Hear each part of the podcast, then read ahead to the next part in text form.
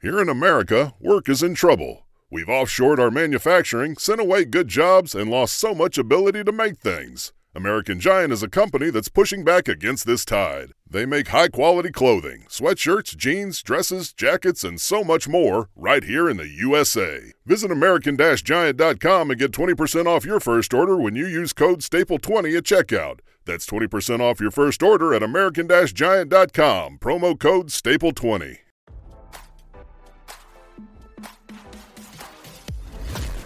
Why scroll your feed when you can get the latest celeb news with your eyes closed? Here's fresh intelligence first to start your day. Disgraced reality star Josh Duggar is taking his case to the top, petitioning the highest court to appeal his conviction in his criminal case. RadarOnline.com has learned his legal team is going for a Hail Mary after the United States Court of Appeals for the Eighth Circuit made a decision to uphold his 2021 conviction this October.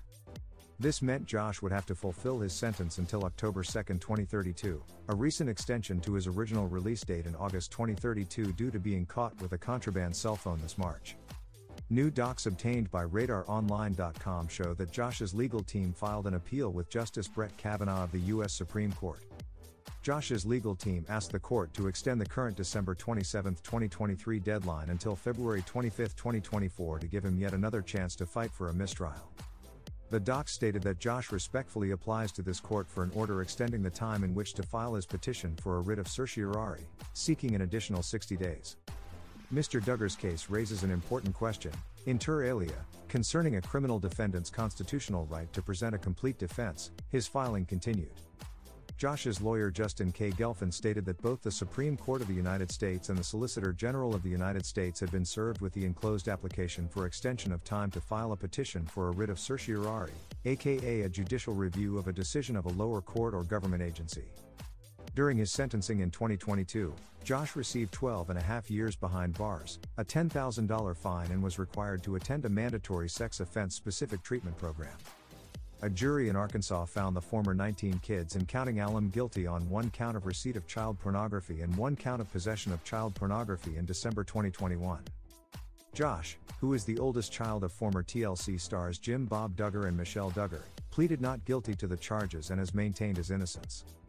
RadarOnline.com exclusively learned back in 2022 that inmates at the Texas prison were caught on a secret jailhouse recording bemoaning how they were forced to clean before Josh arrived at FCI Seagoville, where he is currently housed.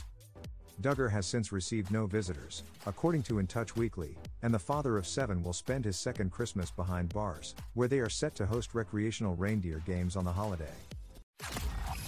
Now, don't you feel smarter? For more fresh intelligence, visit radaronline.com and hit subscribe.